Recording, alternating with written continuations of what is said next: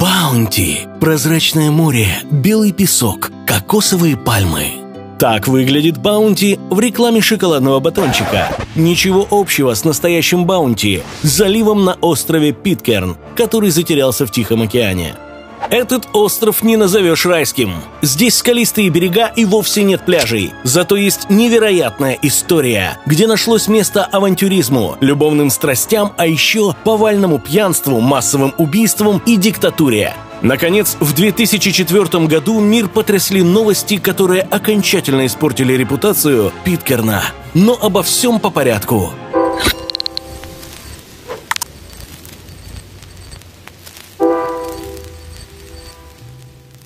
1814 год. Британская империя хозяйничает на морях. Даже во время наполеоновских войн английские корабли продолжают бороздить океаны и распространять влияние короны на отдаленные уголки мира. Британцы укрепляют власть в Австралии, осваивают Новую Зеландию. В один прекрасный день британский фрегат причаливает к острову, расположенному посреди Тихоокеанской пустоши. Каково же было изумление англичан, когда они обнаружили здесь, вдалеке от всех континентов, в окружении полуголых туземцев своего земляка, седого старика по имени Джон Адамс. Жизнь на острове была подчинена мировоззрению Адамса. Местный люд поклонялся единому богу, читал Библию, понимал английский. Адамс был единственным взрослым мужчиной. Как он здесь оказался?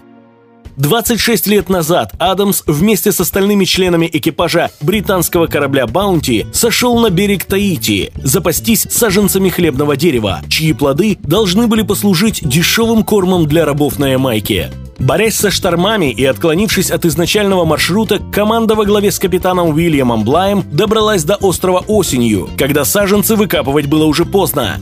Морякам пришлось задержаться на острове еще на пять месяцев. За это время команда успела подружиться с местными девушками и привыкнуть к здешним традициям, в особенности к свободной любви. Следующей весной Баунти отбыл с грузом на Ямайку, но далеко от берега отойти не успел.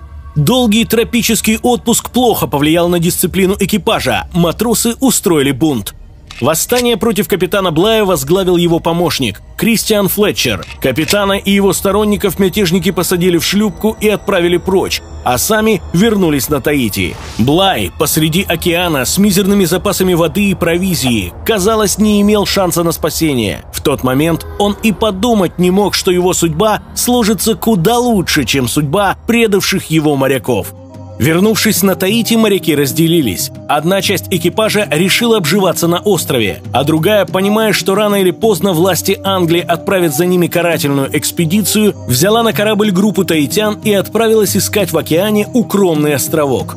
Выбор лидера мятежников Флетчера в итоге пал на остров Питкерн, в двух тысячах километров от Таити. Здесь было все необходимое для жизни, а главное, не было других людей – на борту корабля, подошедшего к Питкерну, было 9 англичан и 19 таитян, 6 мужчин, 12 женщин и маленькая девочка. Выгрузив с Баунти все ценное, поселенцы сожгли корабль, свою единственную связь с Большой Землей.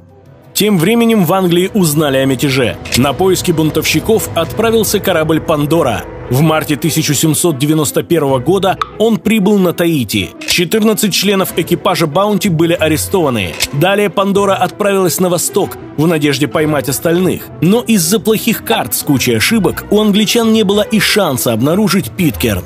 Капитан Пандоры решает возвращаться домой. По пути в Англию судно наскочило на риф и затонуло. В живых осталась половина экипажа и 10 пойманных мятежников. По возвращению в Англию их предали суду троих казнили. Тем временем среди поселенцев на Питкерне начали зреть конфликты. Англичане обращались с таитянами как с рабами. Возникали ссоры из-за женщин. Однажды конфликт достиг апогея. Таитяне убили пятерых англичан, в том числе лидера мятежников Флетчера. Но неожиданно женщины приняли сторону европейцев. Год спустя все таитянские мужчины на острове были мертвы. В поселении осталось четыре англичанина, 10 таитянок и дети. Настал мир. Правда, ненадолго. Одному из моряков, шотландцу Уильяму Маккою, таки удалось выгнать дьявольский ром из корней капустной пальмы. И мужское население острова повально забухало. Закончилось все плачевно. Сначала самогон убил самого Маккоя, в приступе белой горячки он бросился со скалы. Год спустя другой мятежник пьяным напал на своих товарищей и был убит. На острове осталось 9 женщин, 19 детей и двое мужчин, один из которых вскоре умер от астмы. Единственного англичанина, который остался в живых, звали Джон Адамс. В 1814 году, когда к Питкерну подойдет корабль с англичанами, встречать их будет все население острова – Адамс, 10 таитянок и 24 метиса. К тому времени он научит детей читать и писать по единственной имевшейся книге – Библии. Она, кстати, до сих пор хранится на острове. Британские власти помилуют Адамса. Он умрет на острове в 1829 году, почитаемый как патриарх и основатель Питкернской коммуны – После смерти лидера жители Питкерна всерьез задумались о своем будущем. Поселение росло, появились опасения, что остров не сможет всех прокормить. Островитяне дважды пытались переселиться, но каждый раз тоска по дому возвращала их на Питкерн. По иронии, обжитый мятежниками остров продолжал притягивать авантюристов со всего света. В октябре 1832 года сюда прибыл американский проповедник Джошуа Хилл, Назвавшись представителем британских властей, он занял обе главные должности на острове – пастора и школьного учителя. Хилл также построил на острове тюрьму и устраивал публичные порки недовольных. Хуже того, запретил самогон, Свержение тирании прошло на удивление мирно. Разоблаченного самозванца сместили с должности и изгнали, а чтобы подобное не повторилось, островитяне приняли конституцию. Выборы должны были проходить ежегодно. Голосовать могли все взрослые жители, включая женщин. На континентах женщинам еще только предстояло добиться этого права. Чего им это стоило, рассказываем в нашем выпуске о суфражистках. Спустя полвека на Питкерн прибыл еще один странник, миссионер-адвентист Джон Тей. Население проголосовало за то, что он может остаться и попытаться объяснить свою веру. Тей объяснил, более чем доходчиво. В 1890 году все жители острова стали адвентистами седьмого дня. Новое вероисповедание не слишком изменило их повседневную жизнь. Еще со времен Джона Адамса островитяне были очень набожными. После перехода в новую религию пострадали только местные свиньи. Адвентизм запрещает есть свинину, поэтому во избежание соблазна их всех перебили.